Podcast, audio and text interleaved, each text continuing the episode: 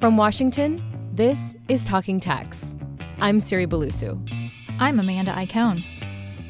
Today, we're speaking with Martin Kreienbaum, chair of the OECD Committee on Fiscal Affairs and Director General of International Taxation at Germany's Federal Ministry of Finance. Thank you so much for joining us, Martin. Thanks for having me. Last week, the OECD released a paper on the digitalized economy. And this is meant to be a package that will shape the new global consensus on international taxation. Did you find that this paper advanced the conversation further from where it was at the start of the year? Absolutely. I do think uh, it's fair to say that this paper is a major milestone in international tax policy. Um, 129 uh, member states of the inclusive framework have agreed that we explore the options that are contained in that paper, and this paper now serves as, as a basis for our future work over the next months. What guidance was available to different countries looking at OECD recommendations that appeared in this paper as compared to the proposals that came out February and March? So, this paper is pretty much based on the results of the public consultation process that took place in March. And uh, we have intensively discussed different options uh, with business uh, and academics and other stakeholders in the public consultation process. This paper now is basically the result of that process, uh, and we are now discussing different options uh, under two pillars contained in this paper, one of which concentrates on the allocation of taxing rights and the other one on minimum taxation. So, these two pillars that are aimed at addressing taxing the digitalized economy, can you walk us through what each pillar does? Yes, sure. Pillar one and pillar two, first of all, address two different issues, but we think they are linked to each other. Pillar one uh, addresses the issue of international allocation of taxing rights and would look at a reallocation of taxing rights under certain conditions, under certain circumstances. Uh, under Pillar 1, we are discussing three different proposals. Uh, the first one of which is a proposal that still tries to ring fence and to isolate digital business from non digital business and would allocate taxing rates uh, in specific cases of digital business to market jurisdictions or to jurisdictions where the consumer or the, the user is based.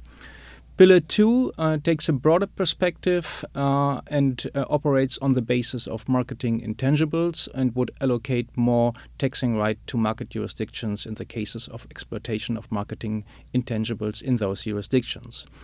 Pillar um, proposal three, the third proposal, uh, is the broadest one uh, under under pillar one and uh, would seek to allocate taxing rights to market jurisdictions based on sales only. Under Pillar 2, uh, we seek to address uh, low, tax, low tax situations, uh, which in the end is a logical continuation of the BEPS 1 project. Uh, and we, we seek to address that problem by introducing a minimum taxation. The two pillars are linked to each other because we think that the results on that, the outcome on the two pillars, would mutually reinforce each other. So, why is it important to have a two pronged approach like that? For a very political reason.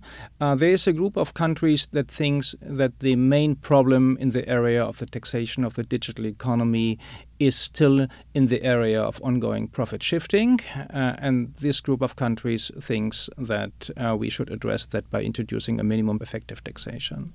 And there is another group of countries uh, that thinks that the main focus uh, should be on a reallocation of taxing rights to market jurisdictions. And um, in order to accommodate all interests in that discussion, and they are both under the umbrella of the um, uh, taxation of the digital economy, uh, we have linked the two pillars to each other and addressed them both. A lot of what's talked about with allocation of taxing rights is fairness and how jurisdictions decide how to split up the pie. How much of that debate is formulaic and mechanical, and how much of it gets into kind of philosophical questions about taxation and value creation? The fairness of taxation, in my view, is a philosophical question and will remain a philosophical question. It is extremely hard to answer that question what is fair taxation or when is taxation fair? And uh, I'm pretty sure that this question will remain unanswered. But on the other hand, uh, many politicians around the world got the feeling that the existing system in the allocation of international taxing rights on business profits is not fair anymore. So, this, I think, is the starting point of the problem. Germany has been one of the biggest champions of a global minimum tax plan. Some parties are calling this BEPS 2.0 because it's addressing the same issues. Why is this the right time to talk about a minimum tax when addressing the digital economy? Pillar 2 is the logical continuation of the work we have done in the BEPS project. Uh, within the BEPS project, we addressed situations like hybrid situations, we addressed uh, excess interest situations, uh, we addressed allocation of taxing rights um, situations under action items 8 to 10. Meanwhile, in 2018, the G20, uh, the 20 largest economies of the world, they have agreed that we should speed up the work on the digital economy. So the logical answer is to finish that business now. There is now a, a huge political pressure uh, to make progress uh, on the taxation of the digital economy. And that includes both perspectives the allocation of taxing rights, rights, which are covered by Pillar 1, and also the minimum taxation and low tax situations covered by Pillar 2. What is it that a global minimum tax seeks to accomplish? And are there any specific corporate behaviors that that tax would be targeting? First of all, it is important to realize that we are not talking about limiting tax sovereignty of countries. Countries would remain free, even under Pillar 2, to set their tax rates wherever they want. Pillar two is on restoring the sovereignty of countries uh, to react to low tax situations. So the addressee of Pillar two is not the taxpayer, it is countries.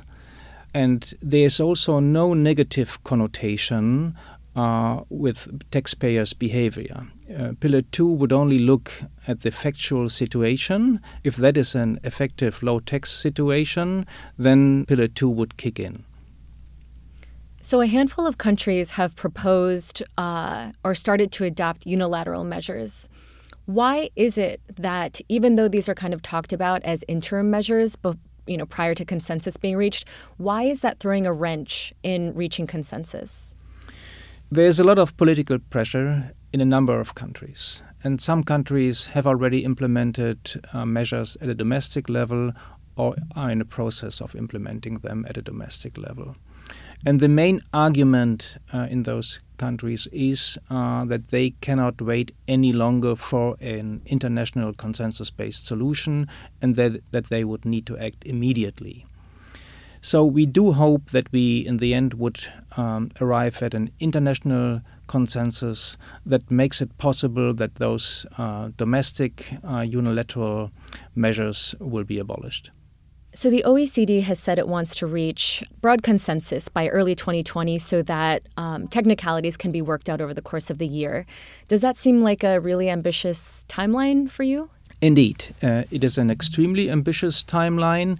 Uh, we have to finalize a report for the G20 by the end of 2020, which means that we need to agree on the broader tax policy lines before the end of 2020 and uh, hopefully already by the end of this year or the beginning of next year. We have agreed on an extremely ambitious work plan, and I think everybody involved in that discussion is aware that there is a lot of pressure on us and that the world is looking at the OECD and the inclusive framework to produce concrete outcome in the context of the taxation of the digital economy. We are also all aware that one of the overarching objectives of the whole exercise is to avoid a fragmented landscape, uh, is to avoid a variety of unilateral measures implemented by different countries.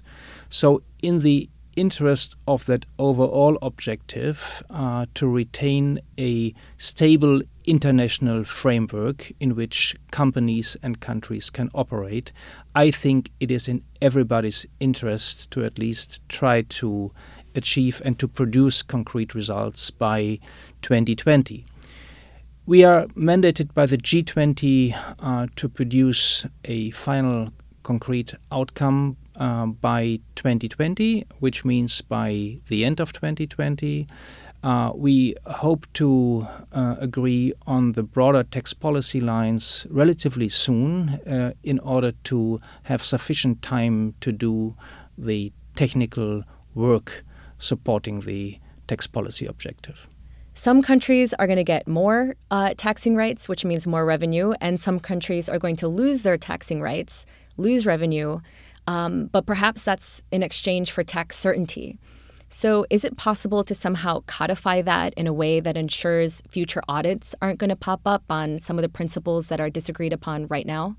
First of all, uh, all countries um, engaged in the discussion of the taxation of the digital economy are highly interested in the stability of the system, in a stable framework that rules the international allocation of taxing rights.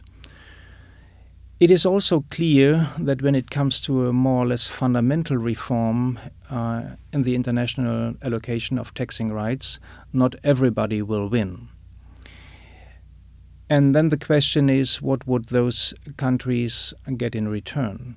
And one of the overarching objectives here is uh, that we would look for increased tax certainty, and that includes also the avoidance or mechanisms uh, for the avoidance of double taxation. Uh, which, for example, could be uh, improved MAP procedures, mutual agreement procedures, and also arbitration, for example. What would that end product look like? Is it some combination of new tax treaties, uh, the MLI? Um, and, and how do you see all of that unfolding and being implemented? The work program contains a number of options and elements that would be implemented in different ways. Uh, some of them uh, would have to be implemented by treaty law, and it might well be that we would make again use of the multilateral instrument uh, that the OECD has developed in the context of the BEPS program, and by which the worldwide uh, treaty network uh, can be changed in a relatively short period of time. There are other measures uh, that can be implemented on the basis of domestic law. And then the question is what the uh, binding character of the OECD outcome in the end would be, what the binding nature is, the binding force of the outcome, uh, which we agree on in the end. Is there a very long German word that you use in your office to describe the chaos of the current international tax landscape? Actually, there isn't. No, unfortunately not. No.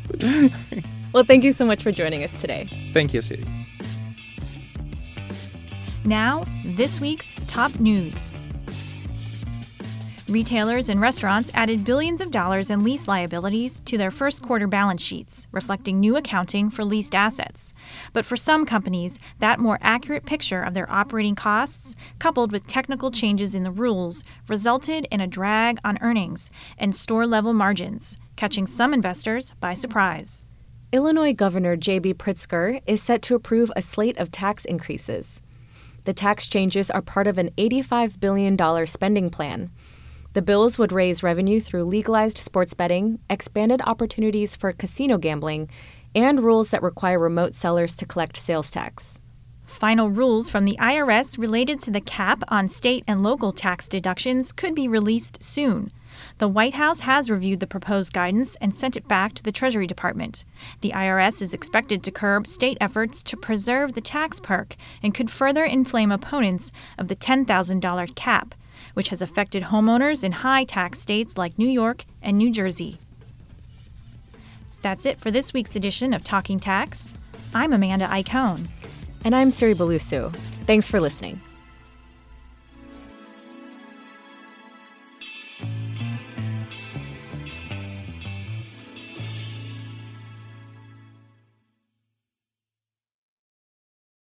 You probably have a lot of questions about the environment. Well, so do we. Are we talking like radioactive chemicals? Or is this becoming sort of irrelevant if the US doesn't participate in this? What's going on here? How far did the Trump administration go? And is mining really better down where it's wetter? Climate change, chemicals, water pollution, you name it. If it's in the environment, we're talking about it. Listen to Bloomberg Environment's official podcast, Parts Per Billion, wherever you get your podcasts. And of course, get up to the minute reporting at our website, news.bloombergenvironment.com.